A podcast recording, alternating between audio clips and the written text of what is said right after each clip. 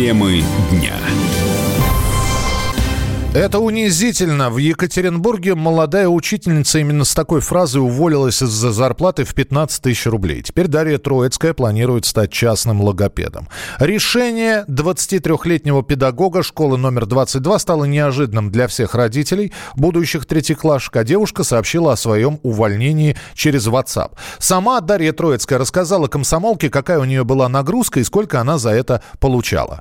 Первый год там был другой директор. Также 18 часов в неделю у меня такая же нагрузка была, как здесь. Но плюс дополнительно я там вела платные образовательные услуги. Это примерно плюс 5 тысяч. Это выходило вот 22 тоже где-то в среднем. Она просто пришла, новый директор. Но единственное, что я сейчас не брала платные образовательные услуги, потому что у меня не было времени просто к ним готовиться. И у меня была чистая вот нагрузка, как полагается, 18 часов в неделю. И получается зарплата вообще ужасно. А вот последняя заработная плата была у меня меня, почему я вот точно решила уволиться за июнь месяц. Вот вчера буквально мне перечислили, это 11 тысяч.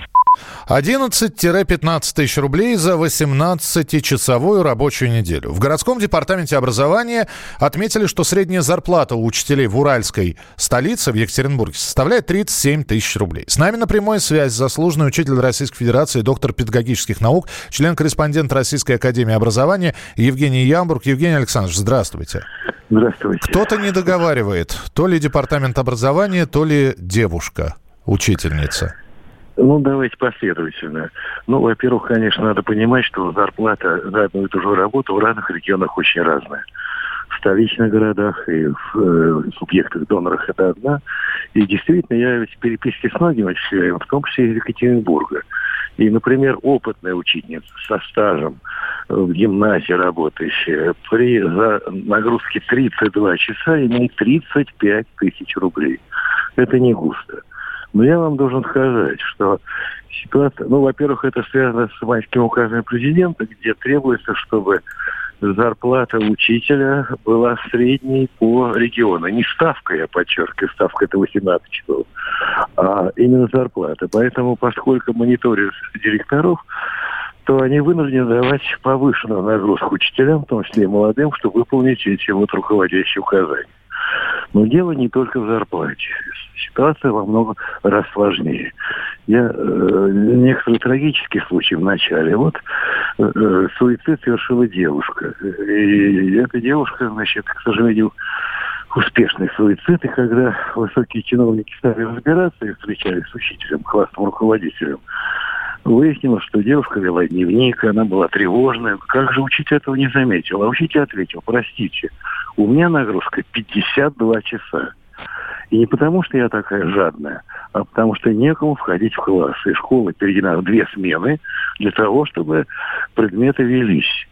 И я вам должен сказать, что тоже достаточно типическая ситуация. А вот следующий момент, я сейчас объясню, к чему я все это веду. Да, у нас вот минутка послед... буквально, Евгений Александрович, да. Э, понимаете, вот молодые педагоги, блестящие, закончившие один из центральных университетов, за них драка была. И они попали на хорошую зарплату в лице гимназии. Через год все уволились. Uh-huh. Причины. Первая причина. Совершенно бестактное отвлечение на всякие мероприятия. Программы напряженные учебные. И э, губернатор или мэр там мероприятия, где надо детей вывозить и так далее. Все это отвлекает от нормальной работы. Второе. Достаточно унизительное отношение к учителям со стороны родителей, которые воспринимают их как сферу обслуживания. И в этом смысле предъявляет совершенно разные претензии. Любая жалоба рассматривается в пользу родителей. Uh-huh. Третье.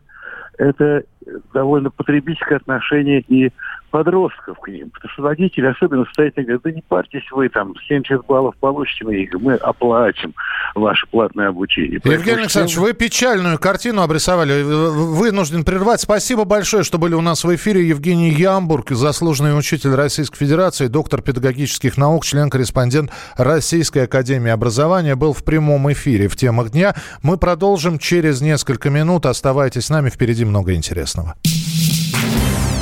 Темы дня. Он променял вечер на утро, чтобы вырвать вас из объятий сна. Он не зверг скуку и уныние и стал богом эфира. Максим Шевченко на радио «Комсомольская правда». Вы готовы встать вместе с ним? В 8 утра каждый понедельник. Твое утро никогда не будет прежним. Программа Максима Шевченко «Доживем до понедельника». 8 часов по Москве.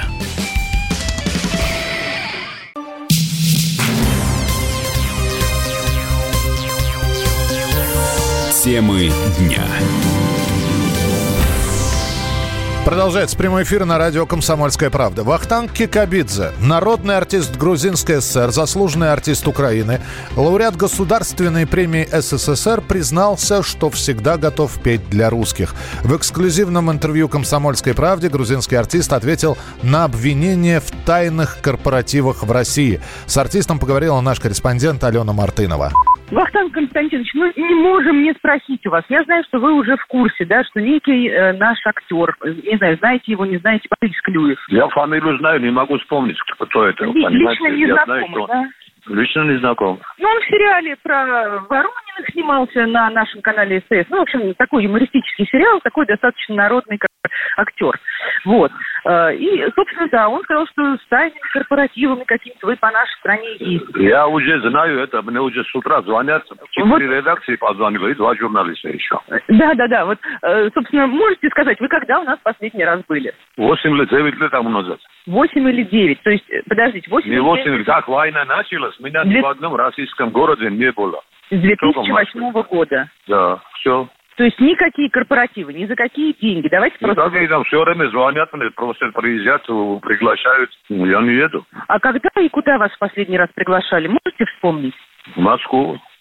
Ну, понятно, в Москву. Ну что это? Это корпоратив или это какой-то концерт, который... Никак, на гастроли зовут, на гастроли. Я приеду, если когда поменяется правительство. Вахтанг Константинович, ну вы же разделяете, да, и Россию, и русских людей. И русских, э, русские вас любят, и вы, э, русских, я тоже надеюсь, любите и Не, я, во-первых, я всегда говорю, что народ и политика это разные вещи. Причем народ? Скажите, пожалуйста, если бы ваши русские друзья или какие-то уважаемые русские люди вас э, пригласили спеть, но не в России, а где-нибудь, я не знаю уж где, на- в другой стране, вот какая-то третья страна, да, нейтральная территория, вы бы согласились тогда? Конечно. Конечно. То есть именно в Москву, именно в Россию, именно нашу границу пересекать не хотите. Ну что ж, У меня уже правнучка, понимаете ли. Я когда что-то говорю, за, за свои слова отвечаю. Я в свое время сказал, что мне будет неудобно смотреть моим детям в лицо, в глаза. После того, как сюда танки вошли, и мне вручили орден дружбы народов, от которого я отказался. Вот и это, весь разговор. Слушайте, Я ну не знаю, что такая реакция. человек, а почему, почему тогда э, э, уже несколько лет говорят, это же не первый раз, да, такое сообщение, что вот Кикабидзе... Многие, многие говорят. Недавно какой-то ар- армянин депутат тоже сказал, что вот мне звонил и сказал, что я приеду там что-то. Это провокация на, обычная. То есть это именно провокация для того, чтобы э, разбередить и нас, и, и вас, может быть. А скажите, в Грузии вам какие-то претензии поступают, что вот, ты чего там к русским ездишь? Или все-таки... Они знают, что я, если скажу, после этого я выполняю, понимаете? Никто даже не сомневается в этом. О чем разговор? Все, все, тогда А понятно. когда к- какие-то артисты ездят, это их дело, понимаете? Каждый должен за себя отвечать. Я не собираюсь ругать всех актеров, которые ездят отсюда туда. Это их проблема, пусть они сами разбираются. Понятно. Спасибо вам большое. Крепкого здоровья. Вам здоровья, хорошего. До свидания. Секретные заработки Вахтанга Константиновича Киковидзе в нашей стране, ну, рассекретил, скажем так, актер Борис Клюев. По словам звезды сериала «Воронины», 80-летний грузинский певец регулярно приезжает в Россию, чтобы выступить на корпоративах, хотя всех вокруг уверяет в своей принципиальной позиции. В России резко упали продажи лекарств. Снижение объема фармакологического рынка зафиксировано впервые с 2015 года. Потребители уменьшили траты на медикаменты для лечения заболеваний кожи, на противомикробные средства и препараты для респираторной системы. Средняя стоимость упаковки отечественных лекарств выросла почти на 6%, зарубежных – на 8%.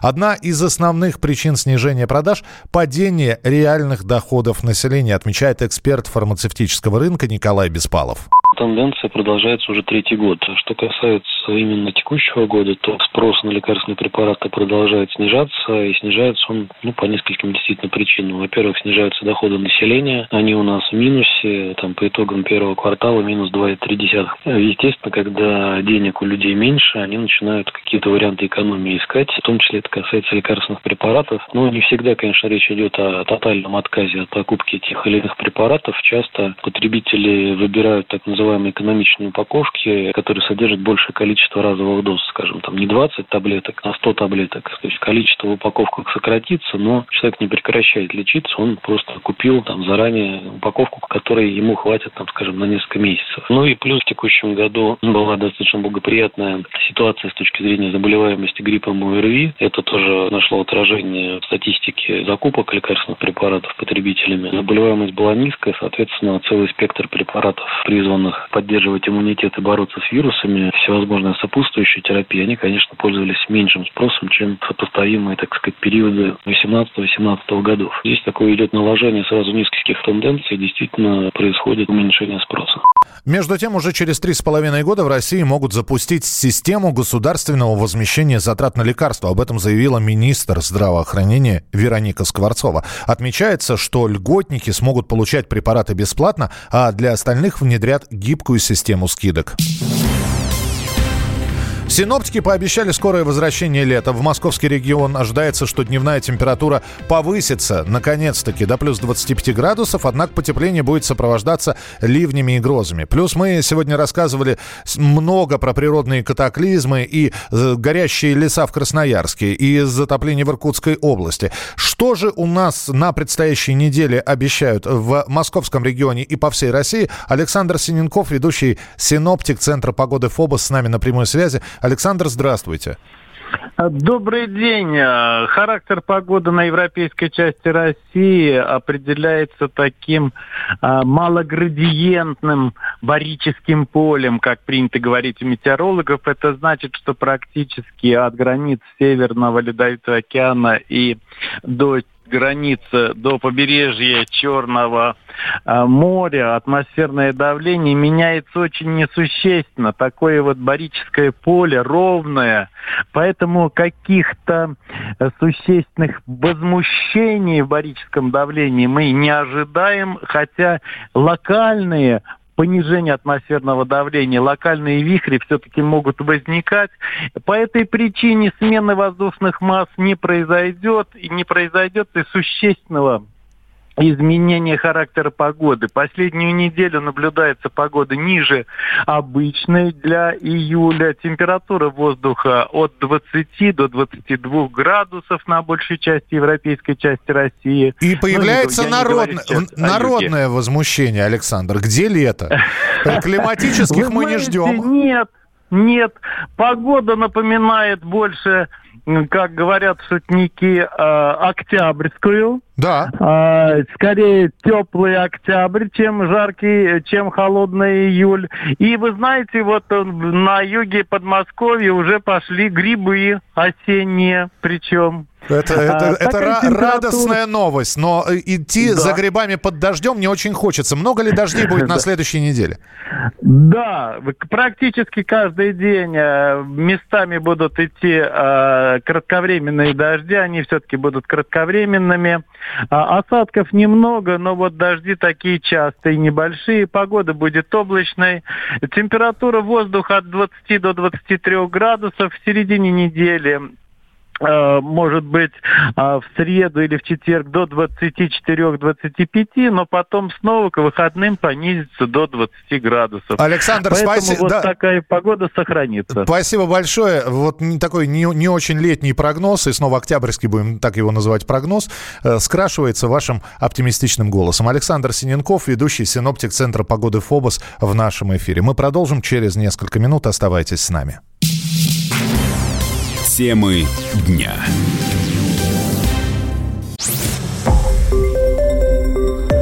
Радио «Комсомольская правда». Более сотни городов вещания и многомиллионная аудитория.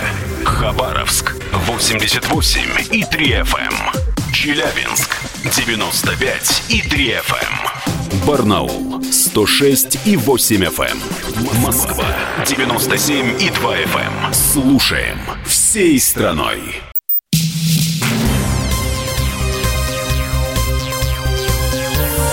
Темы дня. Продолжается прямой эфир в студии Михаил Антонов. Системы С-400 будут поставляться не только в Турцию, но и в другие страны Ближневосточного региона. Такое заявление сделал председатель Комитета Госдумы по международным делам Леонид Слуцкий. Он также отметил, что Россия будет увеличивать военно-техническое сотрудничество с другими странами. Турция – это первая ласточка в регионе обязательно появится С-400 и более современная система вооружений из России. Мы будем тесно сотрудничать. Объемы этого сотрудничества очень велики. И уверен, что мы должны э, это сотрудничество всячески увеличивать. Есть очень важная и серьезные страны, которые в том числе говорят о том, что у них есть аналогичные потребности. Эти потребности, разумеется, будут удовлетворены. Итак, поставки С-400 начались в Турцию. Сегодня уже седьмой самолет с компонентами российских систем ПВО С-400 прибыл на аэродром рядом с Анкарой. Директор Центра военно-политических исследований профессор МГИМО Алексей Подберезкин отметил оперативность поставок зенитно-ракетных комплексов Турции. Это плановые поставки. Ну, я бы отметил здесь два важных момента. Во-первых, оперативность этих поставок. Нам а, пришлось, прежде всего, Алмазу Антею пришлось выполнить поручение президента в сверхсжатые сроки, потому что мощности, естественно, были загружены поставками комплексов С-400 для нужд воздушно-космической обороны России и для экспортных поставок в Китай и э, другие страны. И сейчас концерну приходится работать максимально напряженную. Следующий момент – это Турция оплатила аванс, и сейчас рассматриваются разные возможности развития этих отношений, потому что неизбежные санкции Соединенных Штатов, они, конечно, будут влиять на позицию Турции. Я так думаю, что на очереди как минимум 5-7 других стран, которые выразят желание закупать С-400, в том числе и, может быть, даже прежде всего из района Ближнего и Среднего Востока. О начале поставок сначала сообщило Министерство обороны Турции, а позже информацию об С-400 подтвердила и Федеральная служба по военно-техническому сотрудничеству России. Контракт на 2,5 миллиарда долларов заключен два года назад, был в 2017 году. Часть сделки Турции будет оплачивать сама, часть за счет российского кредита. Главная причина контракта – неспособность Анкары защитить свою страну, так считает военный эксперт Андрей Фролов. Турции, в общем-то, до сих пор нету, ну, до сегодняшнего дня, точнее, не было дальнобойных зенитных комплексов, и они уже давно хотели ими обзавестись, ну, к столицу защищать. Турецкие СМИ уже оперативно дают какие-то там схемы. Одна будет, грубо говоря, до Анкары, а вторая туда ближе к э, границе ну, с Арменией. То есть на, наши комплексы уже все-таки закупались членами НАТО. Просто Турция считает, что она, получается, э, в своих интересах это все делает. Ну и похоже, что Турция приобретает не только С-14, но еще и дополнительно пакет санкций, потому что вот эта поставка спровоцировала международный скандал между США и Турции. Вашингтон требовал отказаться от сделки, Анкара на уступки не пошла, и Вашингтон готов объявить санкции против Турции. Об этом сообщает Блумберг со ссылкой на свои источники. Команда американского президента Дональда Трампа уже определилась с пакетом ограничительных мер. Один из собеседников агентства рассказал, что санкции планируется объявить в конце следующей недели.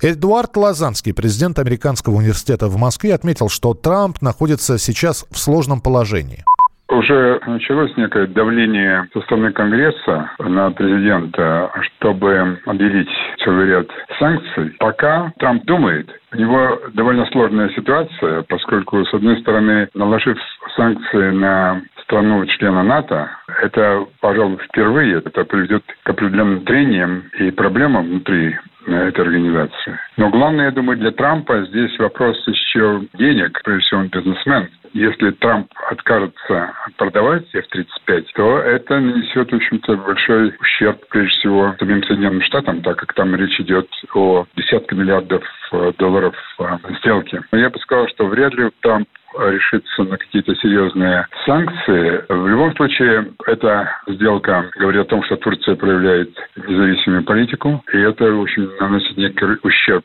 репутации Соединенных Штатов. Но сейчас мы живем в таком в новом мире, когда США не может контролировать все процессы, которые происходят, даже внутри своих ближайших союзников, членов НАТО. Это был президент Американского университета в Москве Эдуард Лазанский. НАСА опубликовала фотографию аппарата Curiosity, сделанную с Марса. Ученые назвали возможность сделать снимок большой удачей, ведь сфотографировали марсоход другим космическим аппаратом нацуправления. Обнаружить его было не так просто. Для этого было необходимо, чтобы камеры и Солнце находились в определенных позициях, и лишь тогда блеск Curiosity будет заметен, и его можно будет запечатлеть. Заведующий отделом исследований Солнечной системы Института астрономии Российской Академии Наук Валерий Шаматович объяснил, в чем важность этого снимка, который сделали 31 мая 2019 года. Сейчас вокруг Марса около шести аппаратов работает. Это довольно большая флотилия. И разрешение вот этой камеры High Resolution, оно достаточно хорошее, но чтобы увидеть вот такой движущийся объект малых размеров, это действительно очень редкая возможность получить вот такое очень высокое разрешение и увидеть там отсутствие пылевой бури или еще чего-то, облаков и всего прочего. Ну и, собственно, мы знаем координаты, где находится на той поверхности Curiosity, ровер, марсоход, но увидеть это довольно сложно. И следующее, это еще очень большая удача, что это позволило увидеть ту область, где проводятся исследования при помощи марсохода. Это кратер Гейла, так называемый. Мы всегда видим такие траектории движения и так далее, и так далее. Те панорамы, которые сам Curiosity снимает, но вот увидеть это с такого расстояния, с орбиты, это действительно большая удача. Марсоход Curiosity доставили на Красную планету 6 августа 2012 года. Это был перелет, который длился 8 месяцев. На месте он ведет детальные геологические и геохимические исследования, изучает атмосферу и климат Красной планеты, ищет воду ее следы, а также органические вещества. В июне этого года космический аппарат обнаружил на Марсе высокое содержание метана, что может говорить о присутствии там живых микроорганизмов. Темы дня.